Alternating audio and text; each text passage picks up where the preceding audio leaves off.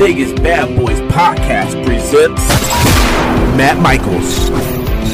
People I don't hate. Hey everybody, it's Matt Michaels here, and today I am joined by a man that we've seen his talents in uh, CZW, Lim- Limitless Wrestling, uh, AAA in Mexico, MLW, AEW.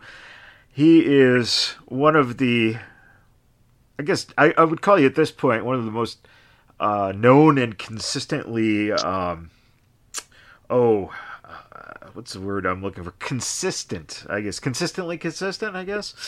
Uh, wrestlers in, in the business. It's Mr. Grim. How you doing, Grim? I'm good, man. How about yourself? Doing all right. I'm doing all right. You know, um, I, I 2020 sucked, of course, um, but you know this this year is starting to look up. Um, and you've been getting a lot of opportunities lately to, uh, you know,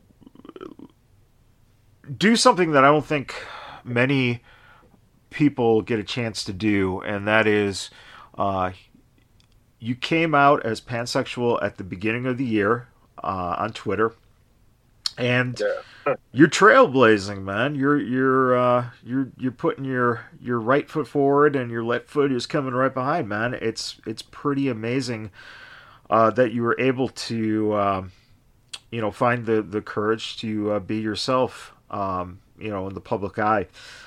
How have things been for you, you know, personally and publicly since you were, uh, you know, made the announcement on Twitter in January? Well, personally, I, it felt it felt like I had like a big weight just lifted off of my shoulder. Like you know, as soon as I like as I was doing it, I was like, you know, I'm never nervous, like not even with matches. And it's like as I was writing that tweet, you know, I was like sweating. I was like, you know, getting anxiety, and it was just like, you know, something that I really never felt before. But at the end of the day, I just felt like you know it was a new year. You know, 2020 sucked, and I figured I was going to go into the new year just, you know, honest with myself. It wasn't necessarily being honest or letting everybody else know, but it was something that I had to get off because it was bothering me for years. Sure. And, you know, after I did it, I just felt like this big weight, you know, just lifted off of me. And I, like, immediately, once I started seeing the outpouring support, you know, from everybody in the compute um, community, even people who really aren't in the community but supportive of the community. Right. you know it, it just helped you know i was ecstatic and it just made me feel that much better. And like honestly i was just so surprised to see so many people have my back like especially like with everything that i've been through with my career. So you know it's just you know amazing unforgettable feeling. And um you know online it just the weird thing about it is like after i came out I am getting hit on more and like getting messages in my inbox and you know like getting unsolicited pictures and I'm just like, uh, okay, well I guess this comes with the territory, but you know, uh, it, it's something. Isn't that isn't that funny too? Who, you know, people just assume that, um, you know, if you are sharing a part of yourself like that, there are people out there who just assume, oh well, he's, you know, trying to get dates or you know hookups or something. I'm just gonna send pictures of various things. yeah, exactly. That's so that's so weird, and and only now in in society, you know, you think about like ten years ago, nah, not so much. Now it's just like everyone's got them on their phone, ready to just dole out to the next person, and it's, um, you know, what was it for you uh, in terms of when you when you were in locker rooms uh, prior to coming out, um, was there any feelings of um, awkwardness or you know, I because I know um, having been in many locker rooms myself over the years, um, that sometimes the uh, the chatter, even though it it's not directed to you because people don't know about your sexuality.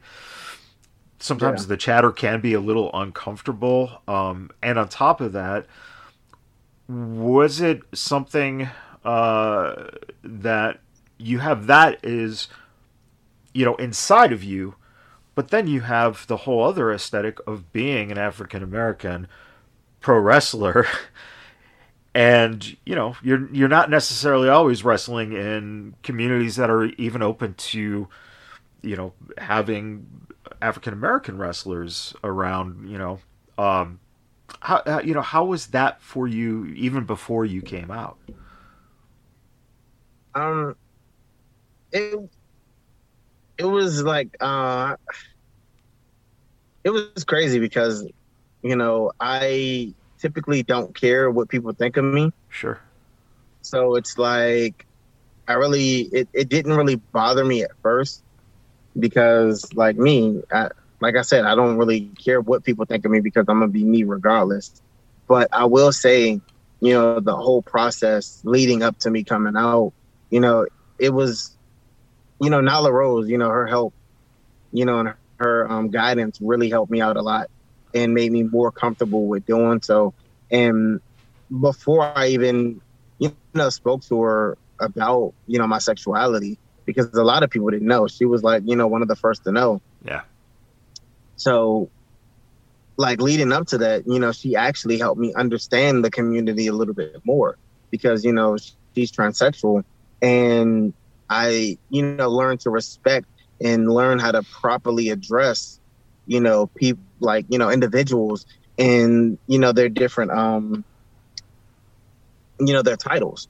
right So it's like, with um, I, I mean, I just learned about non-binary, and that that one kind of like still through like throws me off a little bit, like mainly because it's like, like I, I've gotten a lot better at it, but it was still you know he or she instead of they or them, right and you know, how to you know get the hang of that. But you know, as far as like transsexual individuals, you know, Nyla Rose, she, you know, she coached me on how to, you know, what to say, what will be offensive, like normally. But because she knew who I was, like certain things that I would say, she was like, you know, other individuals might find that offensive. So just keep that in mind. So, you know, it helped me grow a whole new respect, you know, for um, you know, individuals and just their titles. Or pronouns, should I say. Sure. Um, you know, you've had a, a long, um, you know, fairly, uh, what I would say, distinguished career. You know, a nice, a nice niche you've got going in terms of being able to wrestle at these different, you know, organizations um, that are are very reputable. Um, how hard was it for you at, at the beginning of your career to make it to a point to to get up to a point where you felt comfortable enough to start reaching out to other organizations to start you know how long did it take into your career till till you started feeling comfortable to find the work um, because I know a lot of you know nowadays independent wrestlers can easily just you know email a hundred people and there you go. It's it's done and whoever responds responds. Was it tough when you got it started in terms of you know finding uh, the opportunities to wrestle? What you know what was difficult for me when I first started was the fact that I had a um, a football gimmick, and it was uh, multiple you know wrestlers around my area who had football gimmicks. You had D line, you had Mister Touchdown, and you had another individual who had football gimmicks. So it was just the fact that it was like three football gimmicks in one area. You know, it was oversaturated right but the it, it was always just a temporary thing to start with because I knew when I first started, you know, that I wanted to have a gimmick that involved, you know, Grim something, you know, because my first name was like TNT, and um, you know, everything it, it was fun at first, and then it, it was crazy because once I started, you know, finding myself, that's when I ended up tra- like transitioning yeah and I spoke to a guy, um, you know, Nyla, she helped me as well, but it was a guy named Nui Tofiga. And, you know, I sent off my matches to him. And what he was telling me was, I get it, you're new and you're excited and you want to get as much work as possible. But one thing you have to do in order to get better opportunities, like I'm looking at this match and I'm seeing like, you know, 20, 30 people. And, you know, it doesn't look professional. Yeah. And granted, all of these shows that you're going to, you know, you're probably the best person on that card. So what he was telling me was, you know, and excuse my language, he's like, right now you're the king of the shit. and you being the king of the shit isn't going to elevate you at all. Yeah. Because all you're doing, like, you're not learning anymore at this point.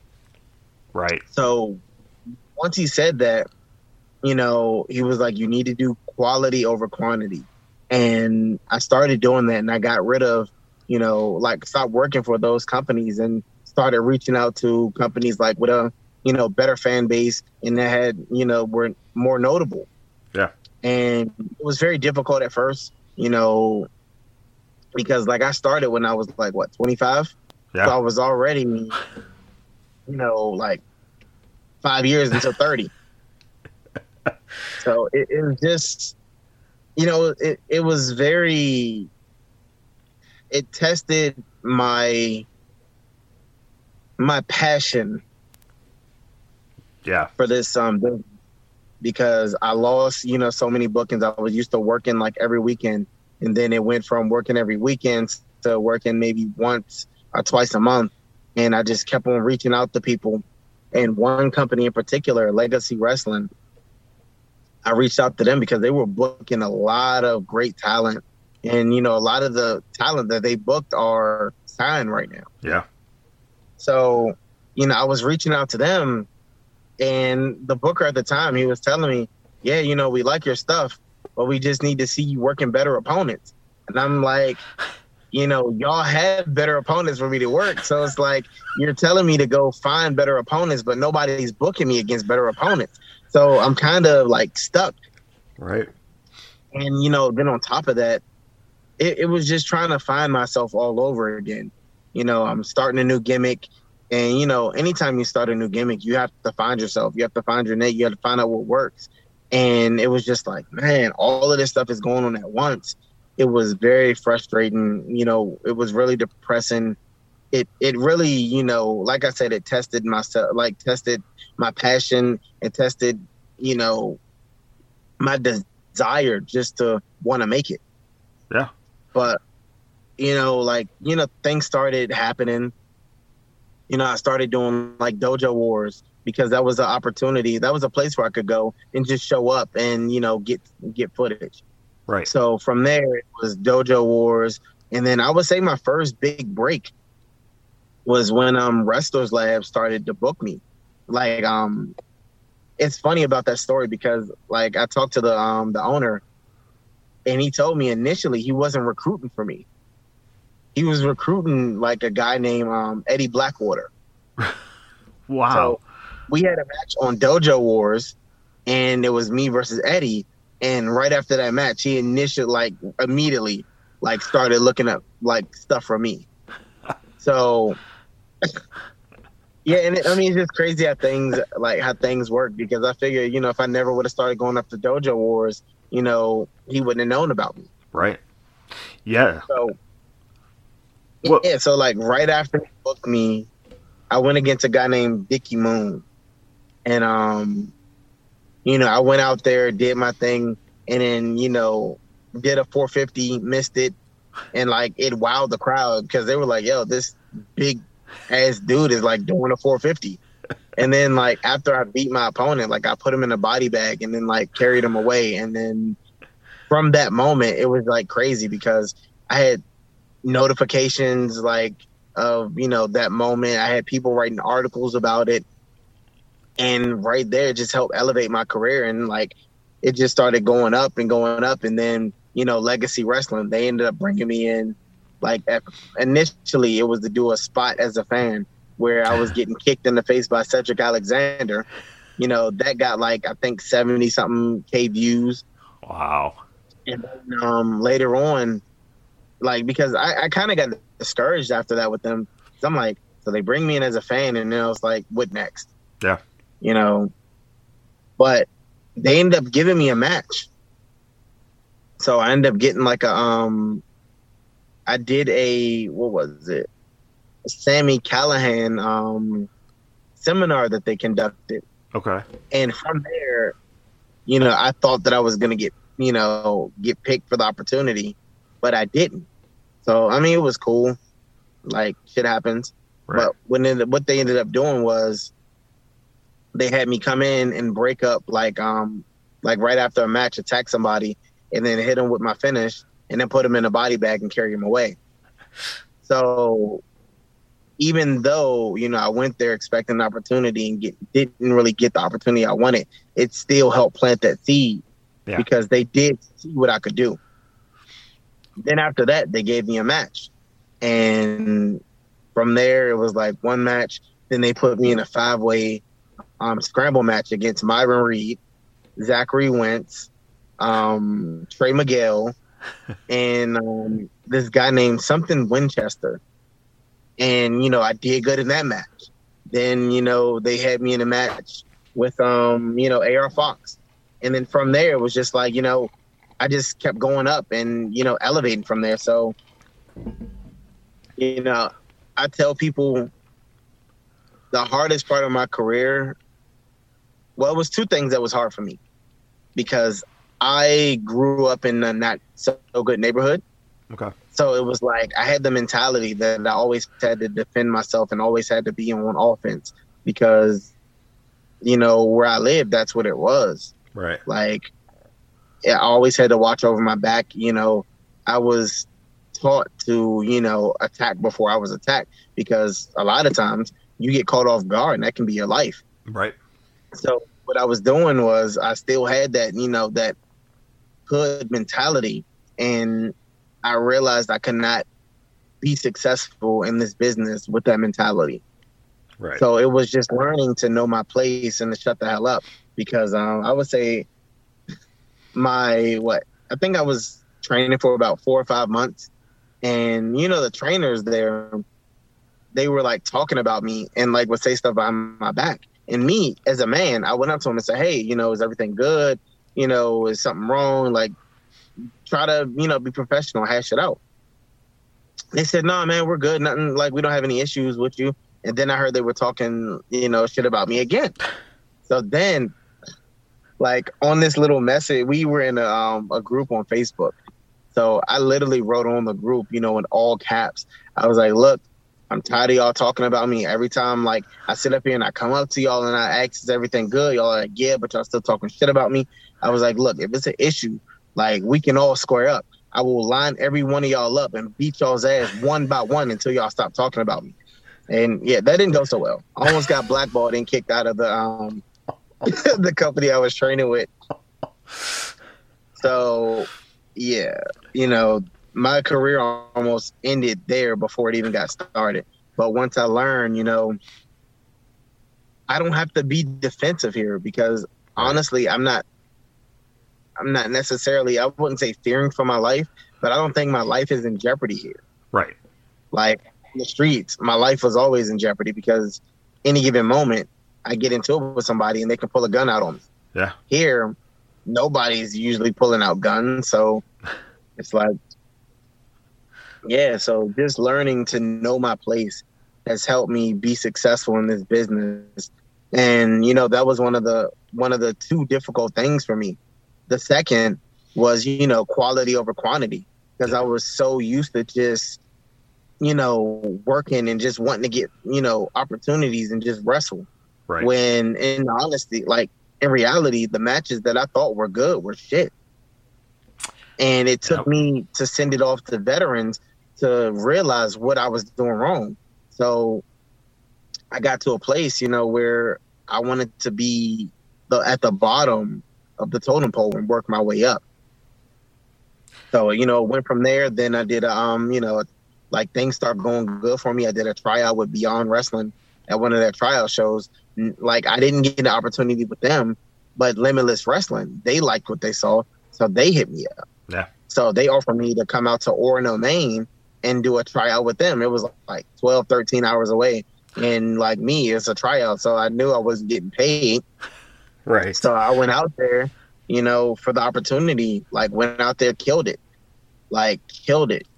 Look, I ended up getting paid like for how good we did. And then end up getting invited back. I was with them for a good maybe two years. Sure. So, you know, I'm very I'm very blessed to be in the position that I'm in because I started, you know, at a company that's really not notable in Maryland. And now it's like I've elevated from there and it's, you know, I can honestly say I'm probably one of the most notable wrestlers in my area. Yeah. And I haven't I didn't even go to a notable school. Like I didn't go to MCW where, you know, everybody's getting signed from. You know, I don't believe anybody from my school has gotten signed. And, you know, I made a name for myself just by, you know, betting on myself and not taking no for an answer or letting anybody put a ceiling on my career. Well, it's interesting you say that too, because I think a lot of times what people will forget, you know, especially young wrestlers, um, if you start in the small pond and you become the big fish, a lot of people are content with just, you know, having that success within a certain local radius. Yeah.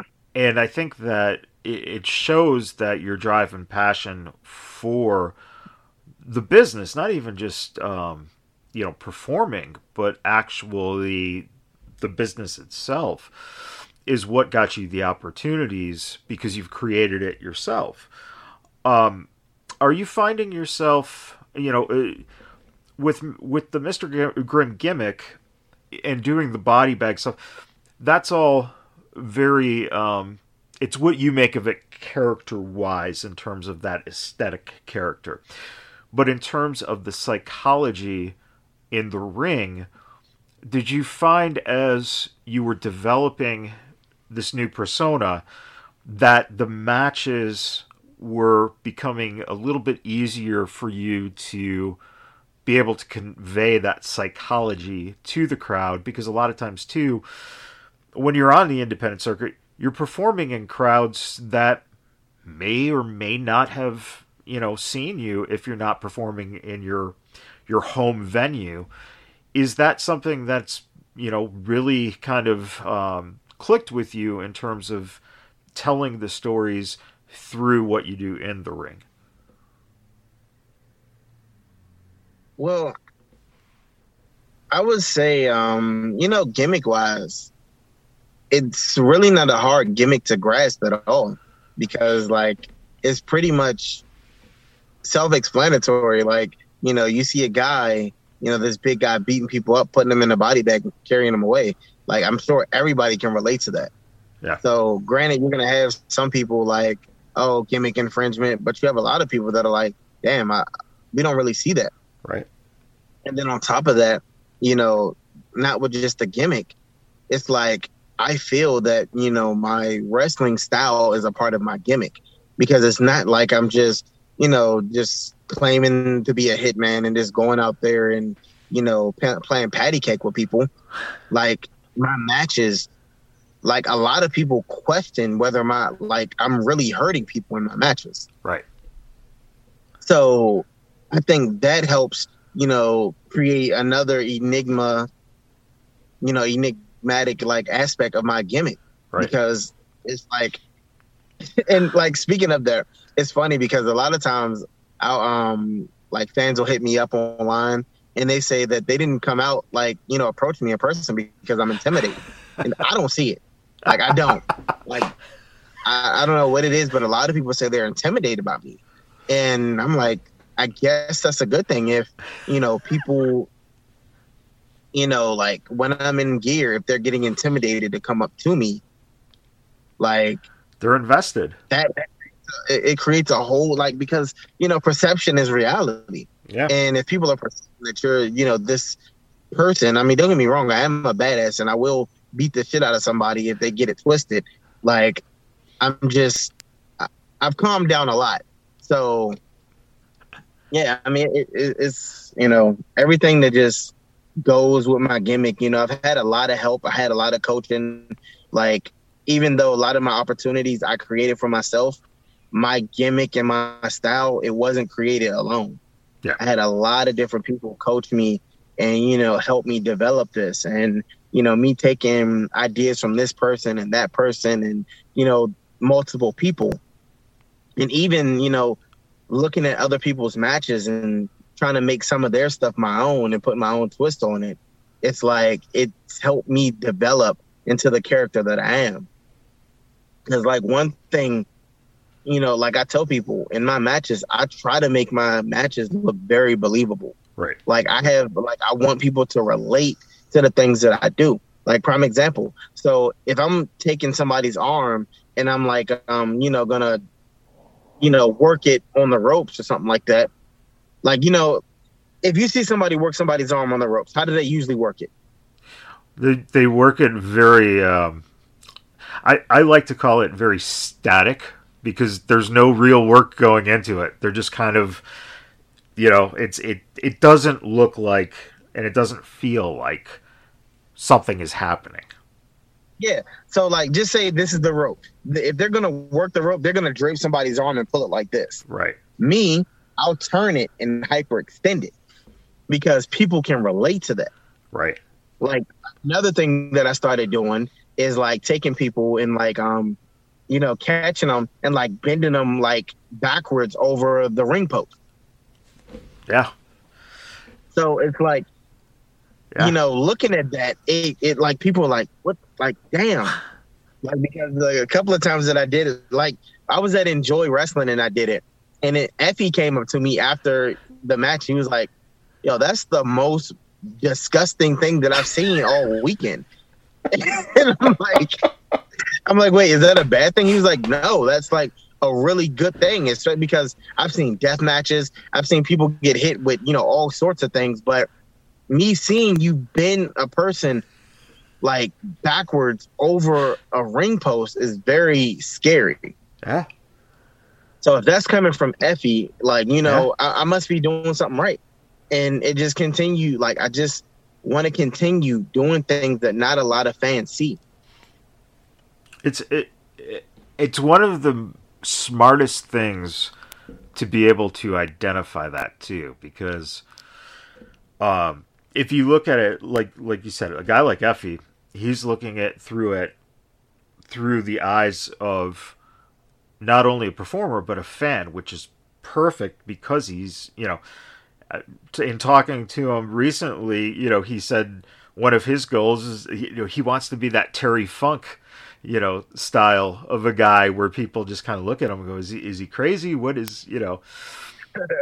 And i think that that's you know especially too in this day and age with um with so much prominence in what is considered the television style you know where you have pretty much a, you know a layout of what is going to be a, either a five minute match or a 12 minute match in that time frame Yeah.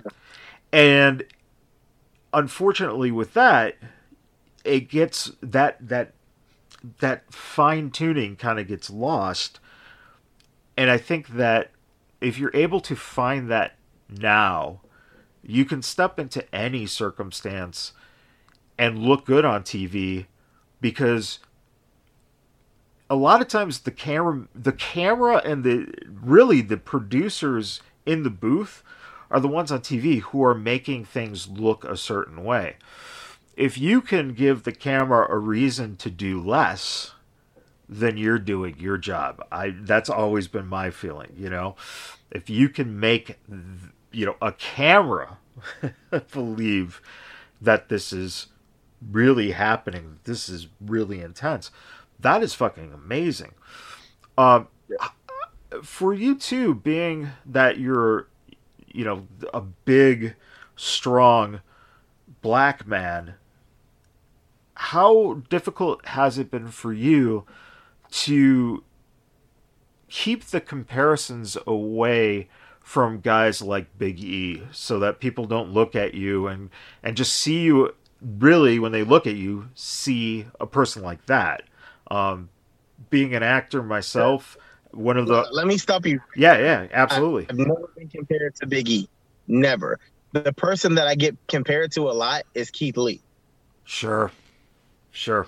See, now that one, like, I have not been able to like dodge that one whatsoever. Like, it's like everywhere I go, they're like, "Oh man, you remind me of Keith Lee," and I'm like, it's cool because like Keith Lee, you know, he has a very powerful, you know, style, and he does do like some, you know, some athletic things. But I believe I do things differently from Keith Lee. Yeah. I'm not saying that I do things better, but I make myself stand out.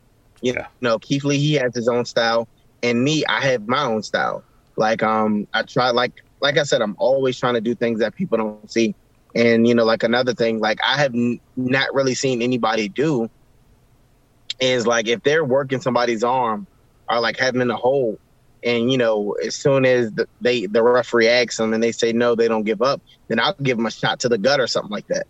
And it's like, you know, after that, then I'm hitting one area, they cover up, then I'm going right to the next area. And you know, it's like I just try to get genuine reactions from people in matches.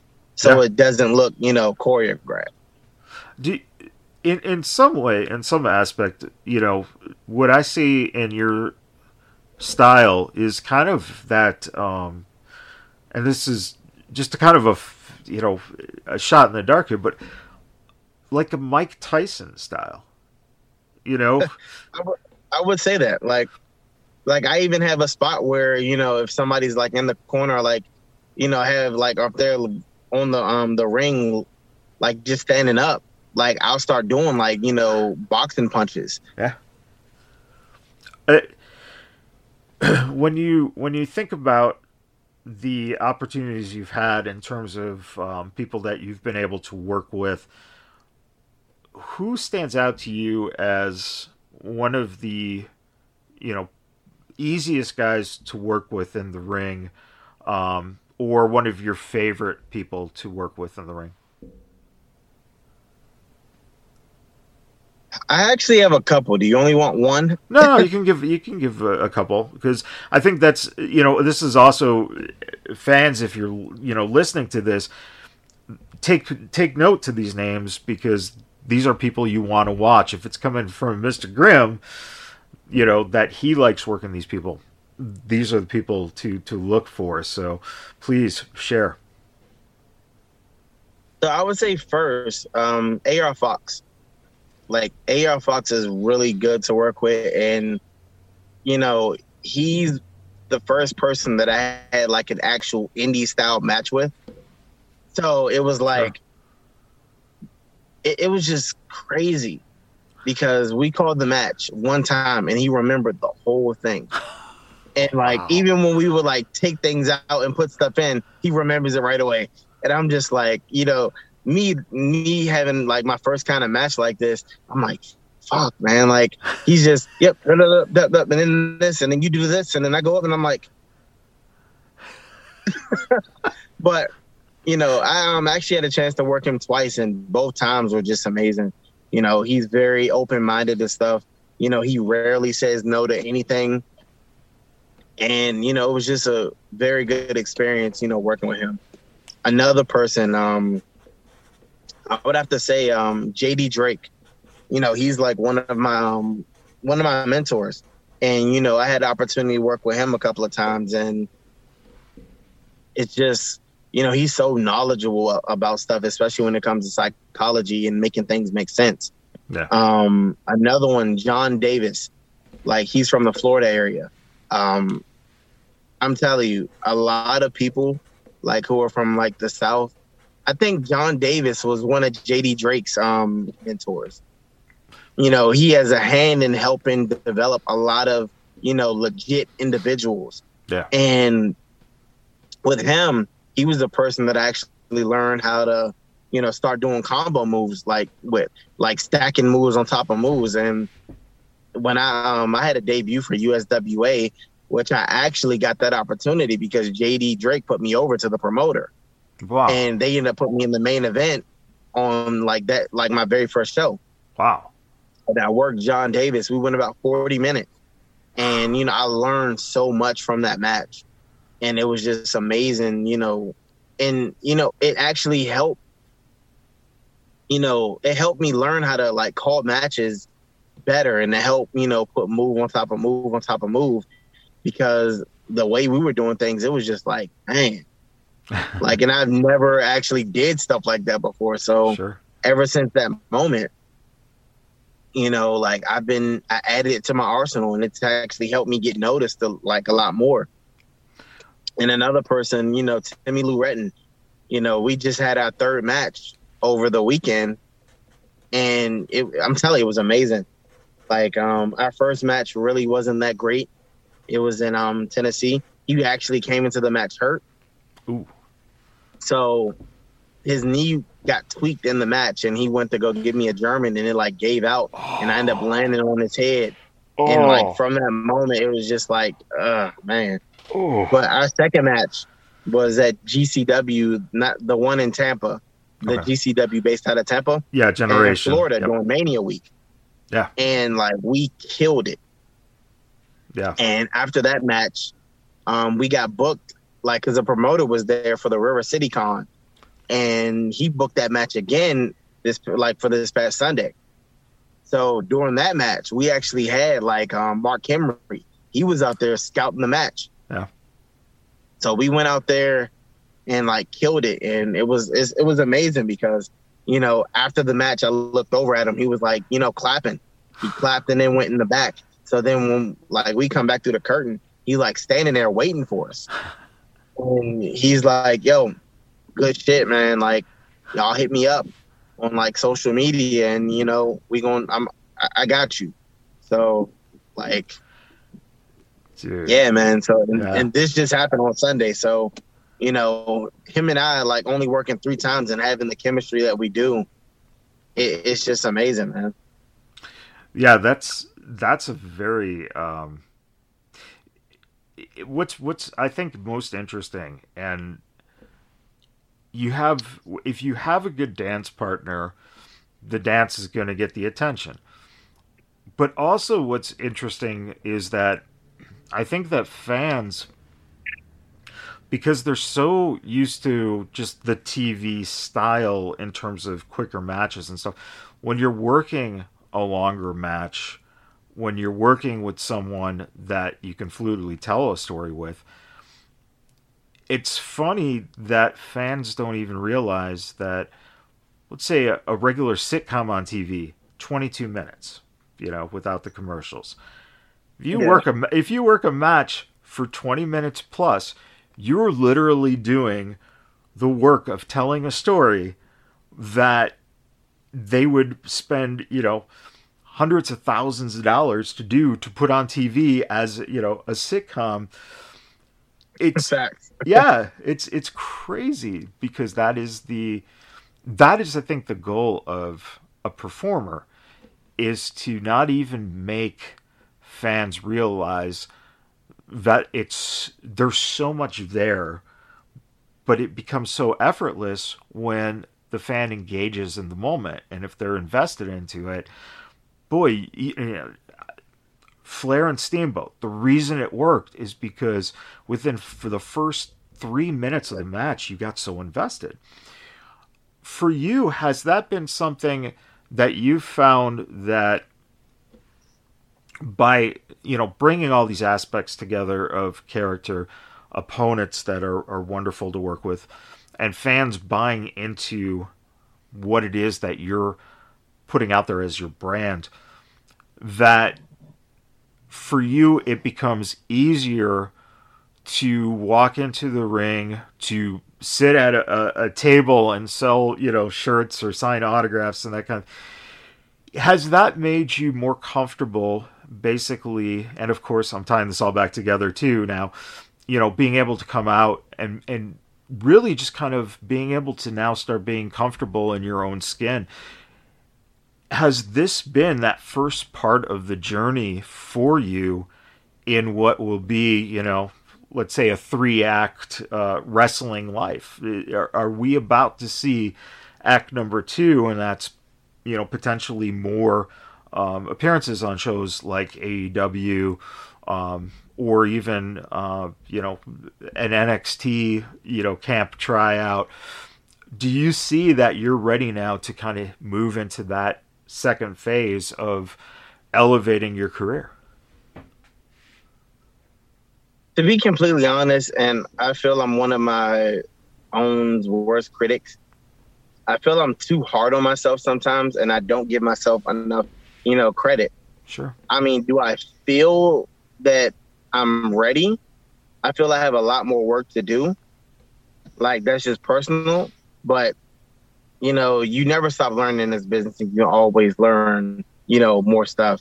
Right. But just from, you know, all the doubt that I had over the this past weekend, you know, just having Mark Henry, you know, like really reacting to the stuff that I'm doing. He's the type of individual that has a very good judgment for talent. Yeah. Like just look at some of the names that he's brought in. Yeah. And it's like if he sees something in me, I'm like, regardless of what I feel or like negative, like if he sees the positive in me, then I feel I'm ready. Let me let me ask you on that note. Um, being you know particularly tough on yourself um, as a performer one of the things i hate doing is looking back at you know whatever it is i did and you know it's it's just always i hate watching myself or listening to myself that kind of thing. Do you find yourself uh, are you someone who likes to look at tape and kind of go back and look at you know things that maybe you thought didn't work or things that did work? How do you analyze your own performances? After my match like i always have somebody record my matches so as soon as it's over i always watch my matches okay and i'll watch it send it to somebody like um get them to critique it then i'll go back and watch it and you know i'll look at the things that i did wrong and see where i need to progress right because when I first started, everybody it was always so many things that I had to work on. Like now, when I'm sending it to people, it's very little stuff that they see that I did wrong. So Sure. you know, from there it's progress. But like even now, like I go back to matches that I've had like two, three, four, five years ago, and look at it and see what I was doing back then. See if it's something that I may be able to pick up on and start doing again that was positive sure but I'm always looking at my matches to see what I did wrong. And, you know, even when I send my matches off, I don't want to hear the positive. Like, I want to hear the negative because me only hearing the positive, that's not going to make me better. right Like, like I, I don't know how many people are like me that just want to hear the negative stuff. Like, you know, hey, they're like, do you want to hear the good news or the bad news? Bad news all the time. Like, I, I want to hear it because I want to get better. And the only way that you can get better is by having people like critiquing you, but not sugarcoating shit. right Like a lot of like when like a lot of times you'll have people will say, "Hey man, how was my match? Man, it was good, man. Like you killed it," and knowing your match was shit. Right Like if my match was shit, tell me my match was shit. That's the only way I'm gonna get better. yep that's So you know, having the people that I have in my corner, you know, they've been able to let me know when I've had these really bad matches, and not only just said I had bad matches, but tell me what I could do to, you know, to improve. yeah And I would take those, you know, their advice, and I would apply it. which is something that is invaluable in the business. Let me ask you um, when you're not, you know, thinking about wrestling, you know, traveling, uh, you know, in the ring, all that, all that comes with the profession itself. What is one or two things that you like to do that, you know, just kind of takes you away from you know your work and allows you to have a little bit of, uh, of fun on the uh, you know the the rare uh, opportunities you get to just kind of breathe and have a good time. Well, I mean, I like hanging out with my kids. Like I love being with them, and it's just, you know, I feel that my kids keep me back like level, like because even though you know you're talking about stuff that non wrestling related, I'm doing this for them. Yeah. Like I want to like I want to get to a point where they have nothing to worry about, where I can create a legacy that they can possibly adopt too. Yeah. You know, because I have um, you know, one of my sons, he was in a match with me with Joey Janela, and he was the one that got kicked in the face and like took a really good bump. And like every now and then, like my two oldest sons, you know, they train with me. Like so it's like I wanna like I just wanna help them to achieve their goals. Like I, I want them to be proud of me. I want them to see that, you know, their dad did everything that he could to make sure that they were okay, that make sure they had a better life, you know, just to make sure they were good.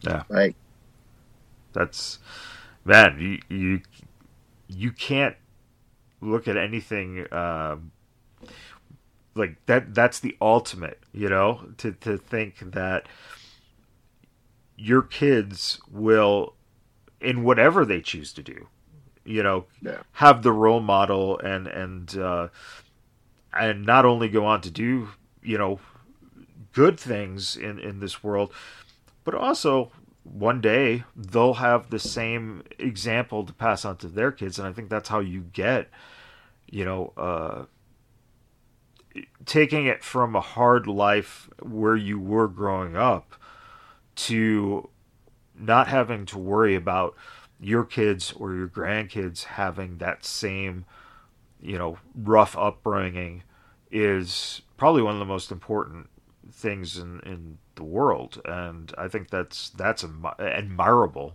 that um, you have that aspect and and, and are trying to uh, encourage them in every way. That's that's amazing. So what? Yeah, like Yeah. I, I want them to know, like, because growing up, I had a lot of people that said, you know, I wouldn't, like, I couldn't be a wrestler, or you know, chasing after this dream was just a pipe dream, yeah. And you know, nothing would come from it. But I want them to see, to like, you know, don't let what people say affect you, because at the end of the day, you control your own destiny. Right. Like you might try something you might fail. Just because you fail it doesn't make you a failure. It Right. doesn't make you a quitter. Like the moment you fail at chasing your dreams is when you give it up. Right. And I, I want them to see you know regardless of everything that was thrown my way i just kept pushing. Like i, I stayed focused had tunnel vision because you know i just realized you know nobody thought that i would be where i am today. Nobody it was it, and still it's so many people rooting against me and that just motivates me. Yeah. And like especially like re- re- regardless of what my kids do i want them to see you know if you keep if you stay on track stay focused stay motivated you know stay committed stay focused on completing your goal you will accomplish that. Yeah. like it, it might it might not be easy. It won't be easy all the time but you just have to if you really want it you're gonna go get it Um, let me ask you regarding having kids. What is the one thing? And I think that parents, you know, can can all relate to this this idea.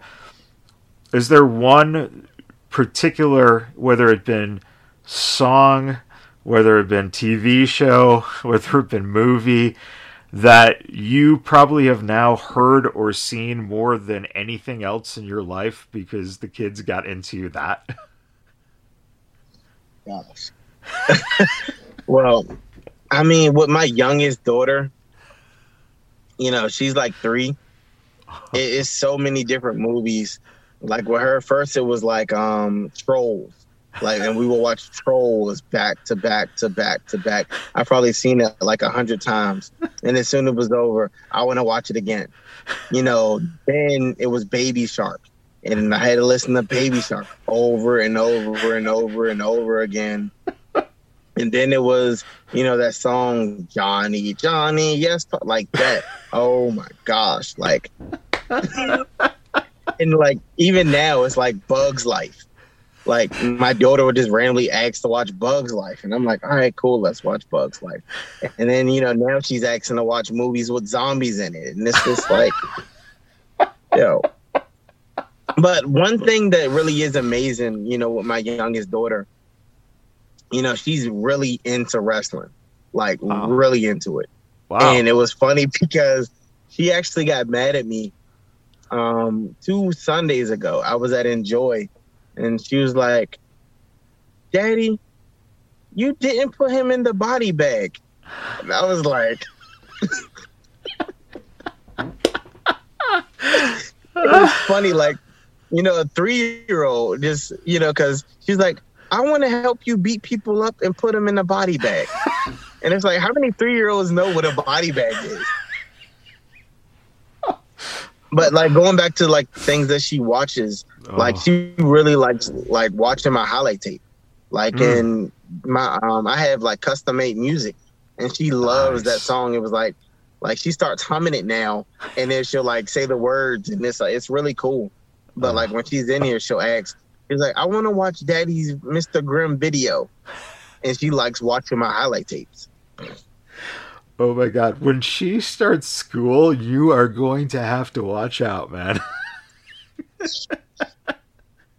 Like I mean she's already in daycare and it's like just just imagine like hearing a kid, three year old talk about a body bag. Like like, um, sir, what the hell are you doing with your kid? Like oh my god. It's it's just if she's talking oh yeah, I like to watch the Mr. Grim video. It's my dad, Mr. Grim. He puts people in body bags. And it's funny because like I call her baby Grim. And like when people ask what her name is, she'll be like, I'm baby Grim. like like it was funny because she was with her mother. And um like they were out and they said, you know, oh hey, what's your name? She said, I'm the baby Grim. And they were like, baby what? so her mother had it. It was that awkward moment where it's like, oh shit. Oh my god, that's that's amazing. That is so sweet, and I love the reason I love that type of thing is because that is so innocent to you know who kids are because they're just honest. They you know they they say Yeah. stuff like that, and it's oh my god. Um, final wrap up question here is um, I know you've recently posted um, a picture on Instagram with Su Yung, who Su is, uh, you know, someone you look to and, and, and like very much. And uh, you started a friendship with her because she told you about a chicken and waffle pizza. What is that, and where can I get one ASAP? All right, so it's um it was this pizza place in Kentucky. And um I did a show in at IWA Mid South. And they weren't far like from Kentucky. So she told me about it. And then I went down there and I hit her up and I asked her like what was the place and she told me and I went there and it was like it's very different. It's like I got like 3 of them. It was really good. I mean, it has like like drizzle like syrup on it. Like it has like fried chicken on it and it has waffle pieces. And I think the pizza's actually made out of waffle. Wow. Yeah, it it, it was it was definitely an experience. But like that's always how like, you know, we break the ice and that's I mean it's it's crazy like how food can bring people together, but Yeah. Just, you know, that alone, you know, we started like talking she you know, her and Rich, they've really been like really big supporters of me. Like even when Rich was in WWE, um, Yeah. my trainer, they were best friends growing up. So after a pay per view in Baltimore, we ended up having dinner with them. And you know, I showed him a highlight tape, and he was just amazed by it. And you know, he ended up sharing it on um, I think it was Twitter or like Facebook or something like that, which was kind of cool because it was like, hey, I had a wrestler currently in WWE like share my stuff, and it's like, yo, Yeah.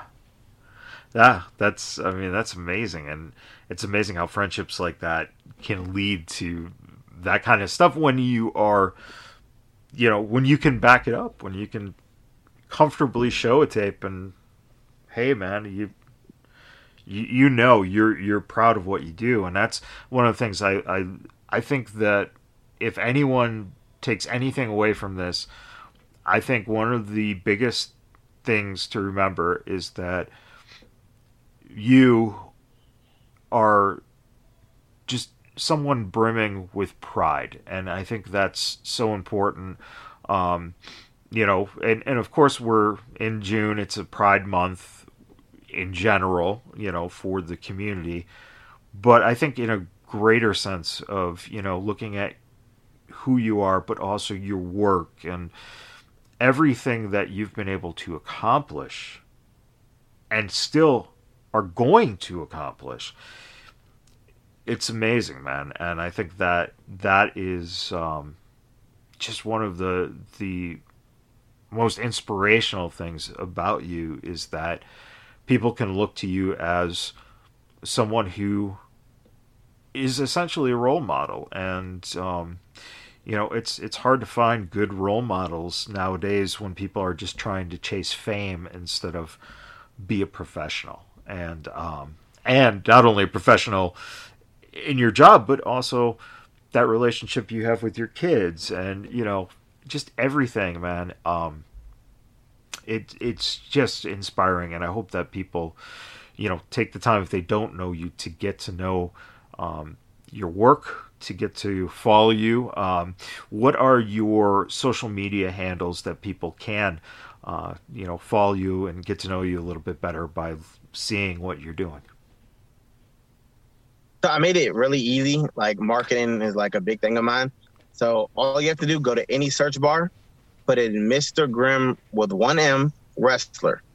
And as soon as you do that, like, you know, like somebody did a wiki of me or something like that, but it has my Twitter, it has my Instagram on there, um, my Facebook page will pop up. You know, even the articles that were written about me about coming out, like those on there. And um,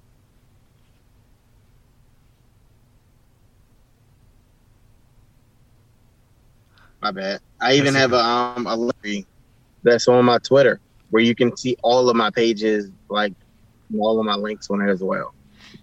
Excellent, man. I again am, am so glad that we got a chance to you know sit and have this conversation.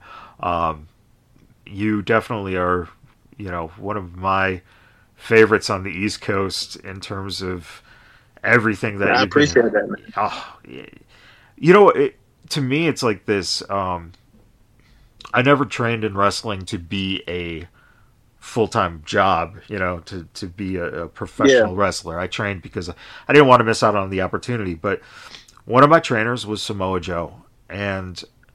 Really? Yeah. Oh, yeah. Yeah. Back at UPW, um, early 2000s. Um, and Cena was there too. Cena would fill in if, you know, Joe wasn't available. My other trainer was Tom Howard but I bring up Joe because I think that your passion, your dedication, your determination, your size, your strength, your ability to, to show character, it's all very equivalent to what I saw back then from a, you know, 23 year old Samoa Joe. And it's just awesome to, um, to see that potential there and, and to know that you're on the right track to hopefully get the opportunities and and um, you know hopefully people will get a chance to see you on their TV weekly and um, just, if that happens man you're just gonna have to buy a bunch more body bags that Everyone, thank you for listening and tuning in. And until next time, we'll see you then.